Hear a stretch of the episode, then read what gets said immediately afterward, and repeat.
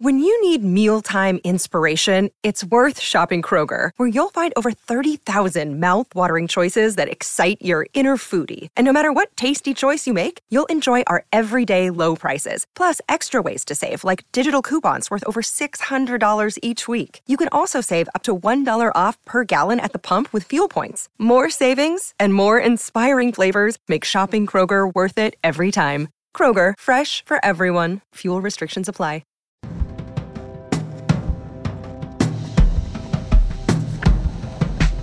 Welcome to Screen Talk. I'm Ann Thompson, editor at large at IndieWire, and my special guest this week is our chief film critic, David Ehrlich. Welcome. Hi, Ann. How are you doing? My pleasure I'm to be here. fine. We uh, recorded last week before we got the results of the National Board of Review, and um, talk a little bit about this group. They're a strange mix of re- real critics. I guess there are a few of them in there. Um, uh, by by I, I have I have inside info ab- about a couple of the members, but but for the most part, they're this kind of mainstream hodgepodge of educators and and and hangers on, very much in the New York area. How would you describe them? Uh, I don't take exception with anything that you just said. I think that they, you know, they have a long uh, and relatively consistent voting record, and it's always interesting to see how they deviate from what eventually becomes the nominees. I mean, I remember Quills winning their Best Picture award in I think 2000 or 2001, which uh, um, they are certainly capable of making. Uh, left field choices. I guess Licorice Pizza wouldn't quite qualify as something that is totally, um, you know, off the Oscar board. I think it's probably due for more success than the average Paul Thomas Anderson movie when it comes to the Academy Awards. But uh, that was a pleasantly surprising winner. But um, yeah, I mean, it's you know, NBR has a lot of value in terms of the season. is just an early bellwether, is our first indication as to which way the wind is blowing, um, and I think you can safely expect to see a lot of the names and movie titles that are honored on that list repeated ad nauseum for the next 37 months of Oscar season. You are correct. Um, Paul Thomas Anderson for Best Director, Licorice uh, Pizza Best Film, Will Smith uh, for King Richard Best Actor, and I predict that that movie is going to do very, very well. If not, um, uh, Best Picture, it's it, it, it's likely to to win Best Actor. Although the one I would like to see get in there uh, too is Benedict Cumberbatch, and Power of the Dog sure. was notably omitted from this list, which I don't think it will be at Oscar time. I, I tend to agree with you. That was a curious omission from NBR's list, and has already sort of been rectified by other voting groups, the New York Film Critics Circle, um, you know, other awards bodies. I think will continue to be rewarded there. But just go back to King Richard for a second. Do you think that this year um, there's going to be a unique disconnect, or hopefully unique? I mean, I don't know. I, I, think it'd be great if people are actually seeing these movies going forward, but a disconnect between box office performance and the way that the movies are received by the Oscars. Because King Richard, you know, really underwhelmed at the box office, um, at least vis-a-vis expectations. But the common wisdom, I think, with good cause, is that Will Smith is still a frontrunner for Best Actor. Um, King Richard is an example of one of these unfortunate um, Warner Brothers, HBO Max day and date releases, and I I I say unfortunate because they just made this decree that all the films of 2001, including Dune. Now Dune ended up doing really well at the box office because it was it, an extraordinary space epic. I mean, it had such beauty and such grand scale that people were willing to go to the theater recognizing that they weren't going to really experience it properly if they didn't. Yeah. King Richard doesn't like that. King Richard is a family movie, and over the holidays, many families hunker down in front of the TV to watch it, and that's okay. Um, and I have a feeling uh, we, other people have brought up In the Heights, and um, unfortunately, coming up, West Side Story. West Side Story, by any measure, is getting uh, incredible reviews. It's very high on Metacritic. It's at like 87 on Metacritic, which is pretty high. Um, uh, it's it's the it, it's it, you know it's up where Power of the Dog is, um, and and so critics love it, and and I think audiences are going to love it. But In the Heights, when it opened, was judged harshly because there were such expectations on it. I think those expectations have been tempered since then and even uh, King Richard and West Side Story are going to do well at the Oscars, no matter I, what. I'm glad you're. I'm glad you is. said that, just because I think In the Heights was a real victim of the day and date approach yeah. and the results that it merited. Because that I thought that was a very strong movie. Um, you know, ironically, a wonderful way back into the movie theaters um, where I was lucky enough to see it. And I think because it was, it wasn't the first out of the gate as this day and date policy, but it was really, you know, the first summary over like very hyped movie that had been waiting to bow for a year. Film Festival in yeah. New York. They put a and, lot of bells and whistles around it. And, and people, myself, play. yeah, my, myself, very much included, expected it to do very well and open, you know, closer to twenty-five or thirty million dollars, rather than you know not even make that much domestically. And um, I did tarnish the movie's reputation in people's minds, I think, regardless of the quality of the film itself, and that is a real shame because I think it's a beautiful movie that deserves to uh, to be celebrated. But um, yeah, I mean, I think you're, you're right about King Richard. I know only anecdotally that so many people who are not the type to rush out to a movie theater on opening weekend ended up catching that movie at home on HBO Max. And uh, yeah, I think it should continue to perform well. I am a little bit more concerned about West Side Story and, and really hoping that that does well but uh, I, I, think it's not tracking uh, to yeah, do very well. And, but and those the, movies the trick legs. there is that word of mouth would have to kick in, and the theaters would have to hang on to it, and right. you know, hopefully, more and more people will go out to see it. That there might be enough spectacle uh, there. Uh, it should be seen on the big screen. It's so beautiful. They really, really should. You know, musicals have had a rough year. I mean, as we know, within the Heights and um, Tick Tick Boom went straight to Netflix. Uh, ditto. I mean, Encanto is doing decently well, um, but Lin Manuel. There was another Lin Manuel Miranda musical that was also on Netflix. Um, but we all remember The Greatest Showman. Uh, that had extraordinary legs after a soft opening and this killer soundtrack, and um, just climbed and climbed and stuck around the box office like it was still 1995 and uh, you know, and this is a much better bill, a movie than The Greatest Showman, well, you know, which I hated.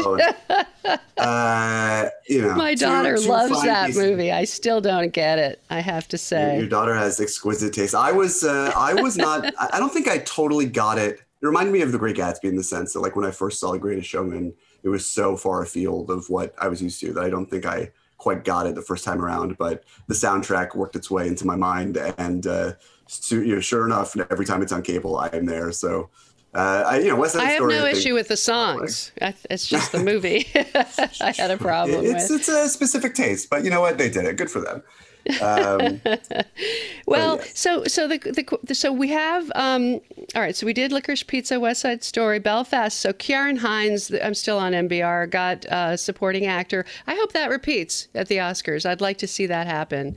Um, and then Aunjanue Ellis, King Richard, supporting actress. That will happen at the Oscars as a nomination, at least. Um, sure. Original screenplay, Asghar Farhadi. That was a surprise, and I was delighted because I I love yeah. that movie. Uh, right, and I think it's actually not the only uh, international film or non-English language film that might be able to stake a claim in that category this year, just because there's such strong writerly voices in films like Drive My Car as well. Um, and all right, so Drive My Car so, was the big winner at the New York Film Festival. Sure was, and um, a New York New York Film Critics. Yeah. and uh, that was a surprise. Although the the word of mouth on it, I love it. It's my fa- it's up up there among my favorites of the year. Uh, a three hour Japanese movie that is the Japanese Oscar submission and it's just hard. It's unusual. There's been more examples in this increasingly uh, diverse international membership of the Academy, more examples of these films breaking into Best Picture of, of a Cold War or, or uh, getting into other categories, or Roma, yeah. um, or obviously Parasite. But um, to get into Best Picture, there are going to be 10 of them this year. So maybe it has a shot. We'll see. What I mean, about Parallel really be... Mothers? Well, I just to stay on Drive My Car for one second. I mean, that would really be amazing because it does not have the mass appeal of something like Parasite. It is, you know, a three-hour-long uh, Murakami adaptation. Not that Murakami is in this like super rarefied air, but the movie hinges on uh, Chekhov and uh, all sorts of. Um, well, Chekhov isn't particularly unsavory, but all sorts of unsavory subjects, and uh, it's really a joy to watch. But it is. Um, it is uh, it is a lot to, to bite off and if it were able to sneak into the best picture race that would really be incredible i don't want to overstate the impact of a critics group like the new york film critics circle but i do think when our group gave that movie best film i, I think it's likely to repeat at the los angeles film critics circle when they meet uh, next weekend and or this weekend whenever they're meeting and I think they moved it back a um, week. I- Yeah. yeah, and when it like in the event that a movie, whatever that movie may be, wins best film at one or two of the, the more prestigious film critics groups, I think it puts the Academy on notice. They have to, whatever their um, reservations or trepidation, have to watch it. to reckon with it. So that is something. Yeah, I couldn't. I couldn't agree. I'm so pleased. Um, So they went with Uh, Jane Campion for The Power of the Dog for director, uh, a category where I've already said I think she's probably likely to win uh, the Oscar. Uh, Yeah. Just just for the sheer bravura uh, ac- accomplishment of of this uh, movie. Um, and and then we have Licorice Pizza repeating again in screenplay, and that's a likely winner um, in at the Oscars too. Yeah, I mean, Paul Thomas Anderson is, uh, he needs an Oscar. Not that he needs it for his own well being. I, I, at this point, can't imagine he gives a shit, but like the Academy, just to save face at this point and to, to recognize his place in uh, the contemporary American film landscape needs to give him an Oscar. And there's, that seems like the easiest opportunity to do so. Um, it is, you know, for my money, an extraordinary script uh, and deserves the recognition. And uh, it, it's yeah i mean so much of what is wonderful about that movie is on the page i mean just as much as on the screen but it's uh, there's a real life to the screenplay I, I agree. I couldn't agree more. Um, and it grows on you, actually. Sure. Um, House of Gucci uh, landed a key uh, a key nomination with Lady Gaga. I have to Hell say, I was surprised by this. Not that Good. Lady Gaga's in the race, which she is. That there was the New York Film Critics that gave it to her.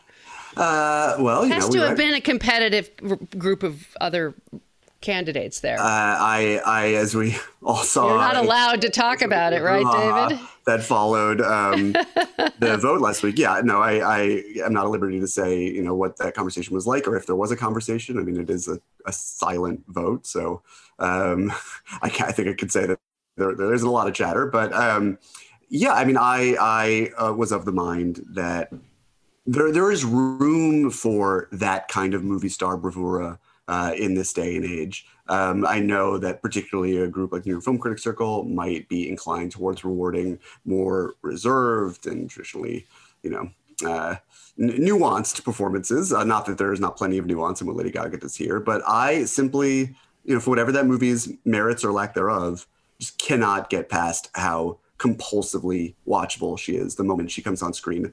Um, I felt the same way about her performance in Even Better, A Star is Born, um, where she had the added benefit of being able to sing. But you know, here she comes on the screen and and you know bulldozes this family and the empire that they're trying to create, and every But single she thing she bulldozes the movie too. yeah, but you know what? It's her movie. It's all uh, riveting, and it's such a an interesting anchor for everyone else in terms of negotiating their own levels of camp and bigness of their performances to um, to sort of be tethered to and react to. And I just thought, you know, it, it's a big and operatic performance in a movie that I wish was as big and operatic as she is sometimes. But uh, Agreed, I, agreed. As soon as she, like she, when she's on the screen, it, it, it you cannot take your eyes away from her, and I think that deserves the attention that we gave it. Well, I have I have issues. Uh, I actually interviewed her, and, and I, I have a great deal of respect for, for what she does. Um, I would say I, I prefer the Star is Born uh, performance, which was more naturalistic and, and vulnerable.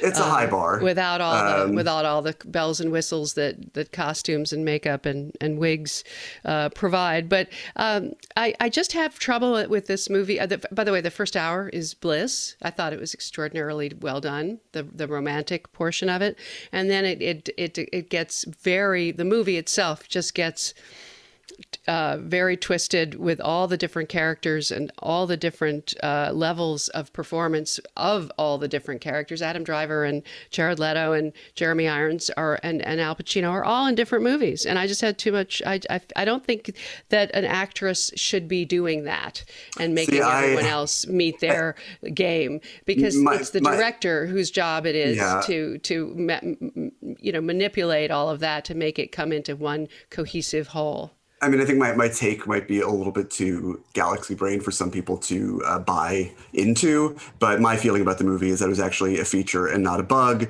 that everyone felt like they were in different movies because I saw it as sort of, uh, and maybe even Ridley Scott would roll his eyes at this take, but whatever. It was something I felt, you know, shortly into the movie that, um, that it, the movie is very much about the negotiation of class and the way that campiness comes into that sort of uh, adds a lot of dynamism to these ideas of new money and found money and the idea of the kind of money that they are telling themselves that they have and come from, and the way that you know the Gucci empire is only two generations old, but they're treating it like they're the fucking Habsburgs, and like all of these things, I found really sort of um, brought to life by the wide swath of the performances that you see and the movie would have been lesser in my eyes if everyone was kind of on the same page because that that's really the conflict and tension of the movie is trying to figure out what the future of Gucci is going to be amidst all these various tones. So I was into it but I think uh, it doesn't it doesn't I mean I didn't I didn't love the movie but I thought it was interesting and I I you know I did think that and I can't believe I'm saying this as someone who's had his own you know, qualms with Jared Leto in the past, but I think she and Jared Leto uh, are the best parts of that movie. You know, she in particular, but they really bring it to life. And uh, they their performances may not sparkle as much if not for the more grounded elements. But um, yeah, I, I, think she is a true blue movie star, and uh, it, it is worth recognizing that, particularly in an age with so few of them. Okay. And then we have Benedict Cumberbatch, who is extraordinary in The Power of the Dog. I've just been reading the book. Um, of course, Netflix sent it around, but um, it's it's actually fascinating to see how um, Campion and Cumberbatch have, have changed the character from the book. I mean, they're building on it, obviously, but it's it, they definitely recreated it. Uh, yes, and you know they're going from they're, they're looking at the character from a different perspective, which is a similar feat of adaptation as what Maggie Gyllenhaal did in the similarly excellent, similarly Netflix The Lost Daughter. Um, right. But uh, yeah, and, and, Netflix has had, you know, uh, it, it, pains me to recognize sometimes, but they, they they have an extraordinary lineup this fall. But I guess when you have you know fifty percent of all movies and a never-ending uh, reservoir of debt, you can do that. But um, they, uh, yeah, I mean, they bring such interesting life to to the character of, of Phil. it's one of the great, great. I don't throw the word iconic around that much, but this is one of those um, characters that that I think will t- stand the test of time. You know, Phil yeah. Burbank. He he is yeah. he is. It's it's extraordinary what they did. So I'm really glad the New York Film Critics went with that. And Kathryn Hunter, um, the supporting actress uh, uh, winner for the power for, for for the tragedy of Macbeth. She's uh, extraordinary in it. Um, I get the sense, David. Maybe you can argue with me.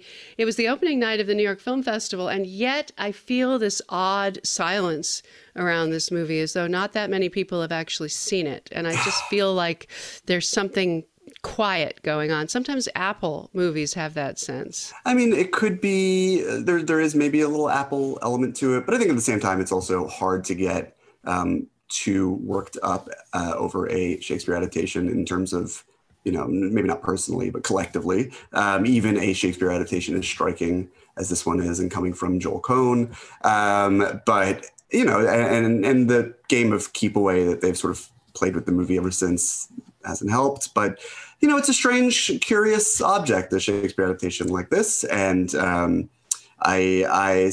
I suspect it'll find an audience. I thought that was cool what they did last weekend, having these IMAX screenings around the world for it. Um, seemed to draw some some new attention to it. But Kathryn Hunter, I mean, I don't I don't know um, you know, if, if, this is one of those award seasons that's going to propel someone to becoming a, a household name, I don't know um, if she is. Uh, like I would imagine her just like returning to England and doing more Shakespeare and just honing the She's a theater actress, right? And always but, will be. Um, but she is just there. There is no, it, you know, it's one of those performances. As soon as she shows up, it's just such an inspired embodiment of the witch's construct from the beginning of Macbeth. And she's all three of them. it's inc- I mean, and, and like this bird-like before. I mean, literally turns into twisting her body. Yeah. Um, but it's really extraordinary and uh, it she's only on screen for maybe 10 minutes but the moment she shows up you're just you know like the the feeling that you may or may not have of like oh another shakespeare adaptation let alone a macbeth which has been done by so many great filmmakers so many times just vanishes and you're just leaning forward in your chair and you're like what is this um, You've and, never seen it yeah. before, that's for sure. So Cody Smit-McPhee, um, ha- I've been predicting him to win the Oscar all along for The Power of the Dog. I just don't see who's going to take it from him. It's a great, great. Uh, the whole movie is a slow burn, but his performance, you don't know how to read him. He's a bit of a cipher. Uh, all of the characters in this in this movie unfold slowly as you learn more about them, and you try to put all the little details details together. And he is is as the as the son of Rose, played by Kirsten Dunst, um, the interlopers in the Burbank household. Um, he is uh, stronger than he looks and uh, let's just put it that way. Yeah, sure is. Um, yeah, I mean it's a it's a performance that that movie needs in order to hold together, and it's played with I think uh, spot on reserve uh, by Cody Smit-McPhee, and uh, who, who is really already an expert in the sort of neo-Western milieu after Slow West, which is another wonderful movie. Maybe not quite as, um, as resonant. Or, yeah, I mean, good. few movies are. I mean, Jane Campion is really at the top of her extraordinary lake here, uh, as I said, as a game. But um, I always, you know, Jane Campion. Top, top of the lake. It you love out. it. I um, know. I know. But uh, yeah, I mean, it's there. Every performance of this movie is remarkable. I think even Jesse Plemons, who um, has really turned into one of our most interesting actors, may seem to not get as much to do as some of the other cast members here. But there are little delicate moments that he has that I found truly heartbreaking. One in which he just does something as simple as draping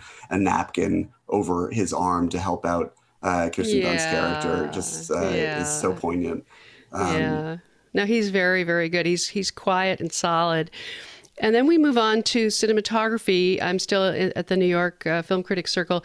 J- Janusz Kaminski. Now, um, for West Side Story, Janusz Kaminski and Steven Spielberg have been working together a long time, and in recent years, I've had issues with some of his work. I think he's extraordinarily gifted, but sometimes he can veer into an old-fashioned kind of artificially lit um, aesthetic, and in this case, it works because, of course, you're in the highly stylized universe of, of, of a musical, and I think what he and Spielberg did here is is extraordinary, and uh, I think um, as I was filling out my Critics' Choice ballot uh, last night, uh, where they ask for three choices uh, for a lot of the categories, I was realizing how well uh, Power of the Dog, West Side Story, and Licorice Pizza sure. are going to do in the uh, I, long run. I wish I could agree with you about Janusz Kaminski's work in West Side Story. I mean, he is, you know, one, he is a remarkably gifted cinematographer, and his collaborations with Spielberg, particularly you know towards the beginning of their time working together,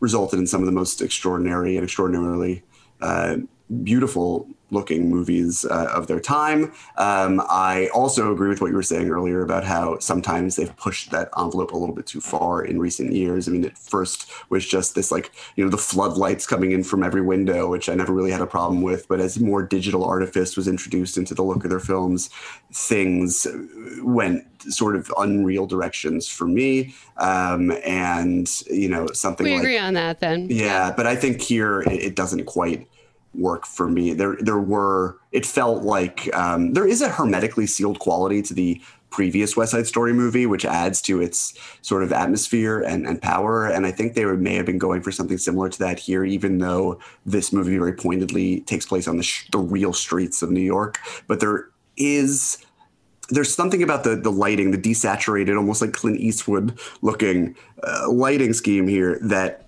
heightens the artifice of the scene CGI, the backgrounds, the things that they do to sort of uh, further encase the, the, space and make it feel, um, you know, like late 1950s New York. And it, it, a lot of it really rub my eye the the wrong way as great as you know certain moments and sequences are so i was i'm not i'm not a huge fan of uh, the look of this movie i have to say but interesting um, what what Kushner did um, just to to you know go off on that a bit uh, with West Side Story to to create this kind of World War II demolished landscape uh, that I thought worked tremendously well. Um, it, it, was real. It, it, there were, in fact, neighborhoods destroyed in order to build Lincoln Center at that point in time.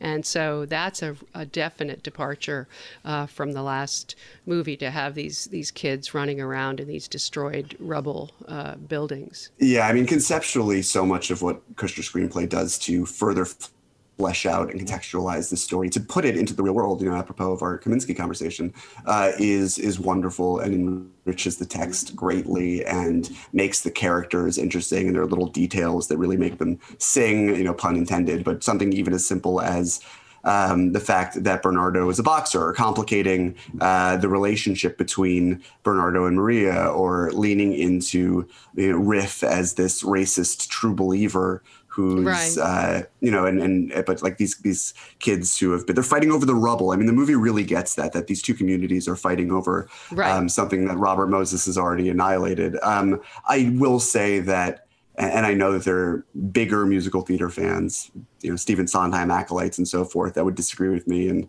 um, you know, I, perhaps I should defer to their opinion on this, but um, the decision to beef up the like semi new Rita Moreno role. Uh, Moreno role is uh, a curious one. I mean, it's it's wonderful to see her on screen in this capacity, and I think dramatically she carries a lot of weight. But giving the song somewhere to her and taking it away um, from, I mean, it's in the original Broadway show. It's a it's a it's dance ballet, kind but, of a, a, but, a, dreamscape kind of yeah but in the movie in the original movie they uh, sing the song and the weakest part of this film by far is the romance between Tony and Maria, and taking away the one song that really allows them to, on the decline of their romance, sort of sing you know, what they mean to each other and their hopes for this impossible future together. Um, really would galvanize uh, emotionally the ending of the movie, and taking it away from them and making it more abstract.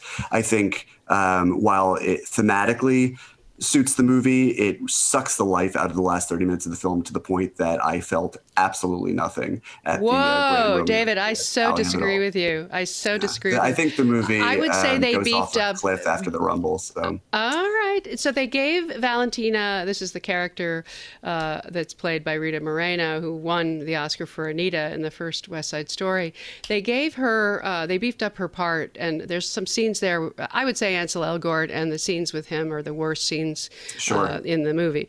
Uh, but to have her sing somewhere is to give Rita Moreno that song, to give Puerto Rico that song, and it works really well. And it brings down the house. The whole house is crying during that uh, song, sure. and it works. I mean, I, and then you build up to this extraordinary crescendo of emotion at the end of the movie that is un, that is sustained and goes all the way uh, through. And Ariana I mean, DeBose is carrying it, and she is extraordinary too perhaps that would work better if the same beat wasn't done uh, in a more visually expressive and sort of poignant way in, in the Heights uh, just a few months ago um, with uh, with the grandmother's you know dying song that she sings in that movie about coming from Puerto Rico and her uh, the give and take of being an immigrant. But I um, want her I to get recognized for supporting actress, and I've been feeling who? that all along. The the the, the abuela in, uh, in, for, in yeah, the Heights, yeah. Um, Olga Merediz. But uh, the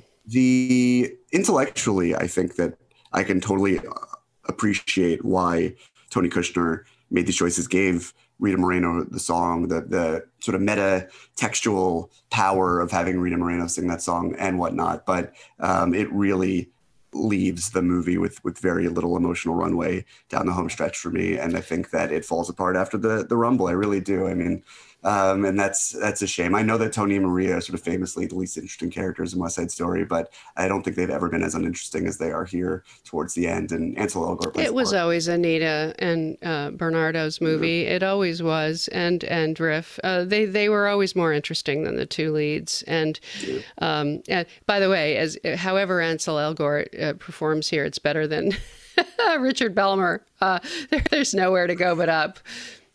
Yeah. There were so many flaws in the original that this one addresses, uh, I think, to the benefit of the movie.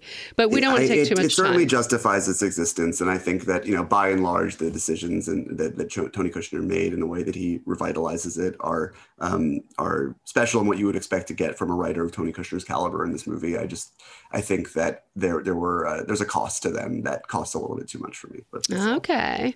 Um, and then we get to um, animated film. I uh, love The Mitchells versus the Machines. Of course, this is uh, Lord and Miller producing uh, and and a, a young uh, debut director. What it, it is a a delightful family comedy, uh, animated incredibly well with a great deal of of virtuosity. Did you did you like this one? Is this your Oh, favorite? I, I, I liked it very, very much. Um, I mean, Lord Miller, whether they're producing or um, writing and directing themselves, uh, and I, we should give credit to um, Michael Rianda, who uh, wrote, or directed rather, I think I also wrote the. He uh, wrote, yeah, it's his, yeah. Um, but they, these guys are doing, you know, broad, colorful, peppy family animation at a much higher level than anyone else is right now in, in North America. I mean, I have a special place in my heart for Studio Laika, but what they're doing is very different than what Lord and Miller have been doing. Um, and it occupies sort of a different register. So I don't see them as competing necessarily, but they like these guys, when they're when they're on, they're they're so on, and there's just so much going on. There's so much wit and, and heart to Mitchell's versus the Machine. There's so much for cinephiles to to chew on and get a laugh at. Absolutely. in this movie. I mean, there are jokes in the first five minutes, even if they're blink and you'll miss them jokes about everything from uh, Portrait of a Lady on Fire to you know Rainer Werner Fassbinder. So uh, it's it's there's a lot going on, and uh, um, it's a real joy. You know, for this particular award, if you look at the New York Film Critics Circle Awards, you see that and the love was spread. Um, and so it's not to take anything away from Flee, which is also an animated film and also a documentary. Um, that But that's the winner of uh, of right. nonfiction, right. So and it's um, also up for international. It's up for three different categories. yeah, not and, best and I like I like how the awards reflected that there that animation is um, you know not a genre but a form unto itself, and that it has room on the spectrum of what it can do for films as dissimilar as Flee and The Mitchells vs. the Machines. And I had heard that the worst person in the world was uh, doing well with the New York Film Critics, and lo and behold, it did win Best Foreign Language Film. Uh, that's a movie I saw at Cannes that um, from Joachim Trier uh, of Norway. Uh, it's a it's a it's a kind of uh, romantic comedy, but it's um, and it's focused on uh, a female character who is lost in her relationships. She doesn't know what she wants to do with her life, but her life is told from the perspective of her relationships. That is how she is defined. And I do have some trouble with the fact that her one of her um, her big love, uh, played by um, Anderson Lee, who I think is is, is really Lee, very yeah. good. Yeah, he is uh, the most interesting character in the movie. So I Uh. have trouble with this. I do. This happens all the time with male writer directors writing about women. that the that the men become oh, interesting because I think that something that people really love about this movie is the is the, the main character um, and not necessarily Anders Danielsen Lee. I was less ecstatic about the film than so many of my colleagues, even though I liked it quite a bit. Excuse me, and um, I my actual my biggest issue with it was the handling of the Anders Danielsen Lee character, um, particularly in the sort of maudlin direction that he eventually, you know, by no fault of his own, takes the third act of the film. Um, I I would have I was much more on board with uh, the the main character's you know romantic dalliances, the love triangle between her and these these two very different men that that uh, is created over the course of the movie, um, and really being with her. I think the role that Anders Danielsen Lee's character ends up re- representing in her life is a little a little much in the way that it's presented here, but um, it is still a, a strong movie. There's a lot of love for it. It's a very emotional choice. I think the movie, um, you know, it, it, it doesn't make you work for it. It comes to you, it hits you right in the solar plexus and the tear ducts, and uh, is very smart about it. I'm not trying to be cynical. I don't think it's manipulative in uh, in any sort of way, but it's um, you know, it, I'm with you. Actually, I I like the movie. I admire the movie without loving it. Um, that's that is how I feel.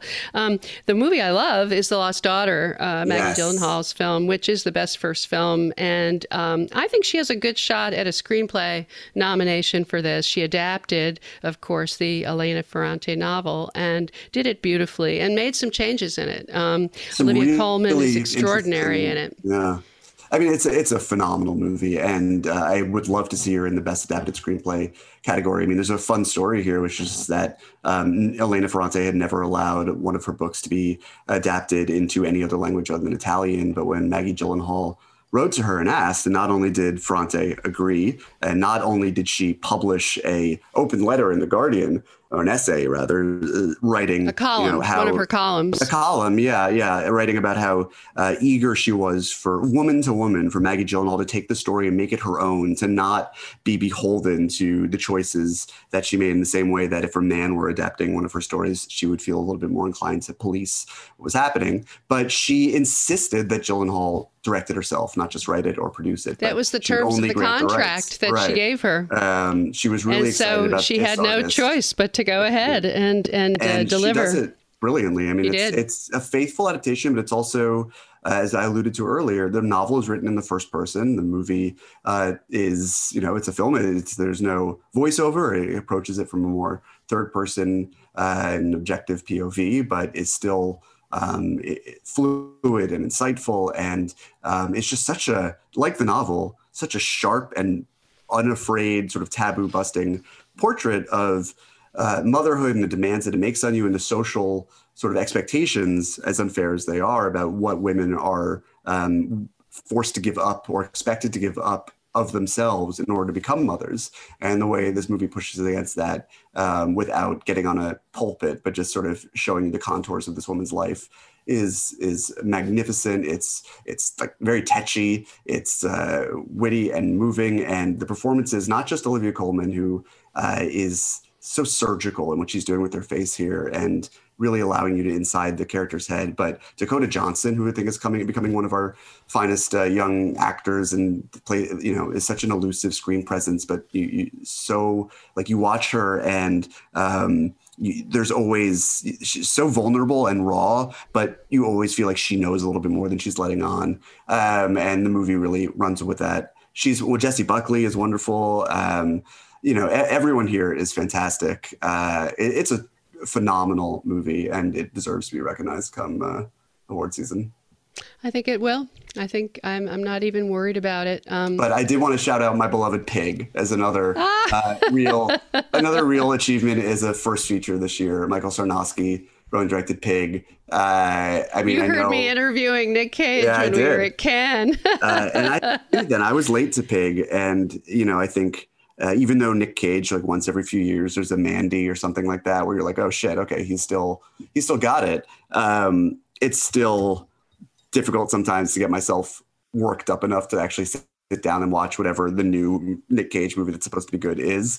Um, and when I finally got around to seeing Pig, I was blown away. I was so moved by the movie and how it defies expectations, particularly if you you know mislead yourself into thinking that it's going to be some sort of like John Wick type revenge saga. No, no, no. Um, it's a it's a lovely movie. It's an art film. It it, it, it, could be it could be on a double feature with the Truffle Hunters.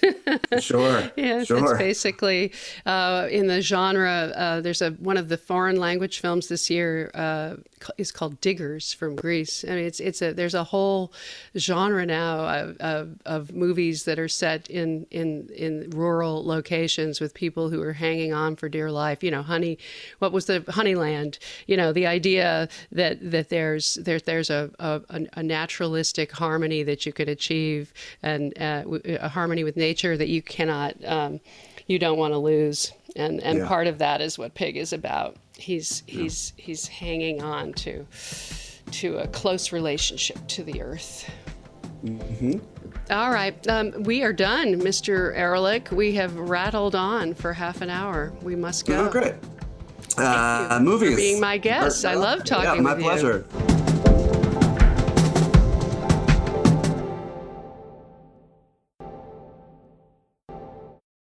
Lucky Land Casino asking people what's the weirdest place you've gotten lucky? Lucky? In line at the deli, I guess? Aha, in my dentist's office. More than once, actually. Do I have to say? Yes, you do. In the car before my kids' PTA meeting. Really? Yes. Excuse me, what's the weirdest place you've gotten lucky? I never win and tell. Well, there you have it. You can get lucky anywhere playing at LuckyLandSlots.com. Play for free right now. Are you feeling lucky? No purchase necessary. Void where prohibited by law. 18 plus. Terms and conditions apply. See website for details.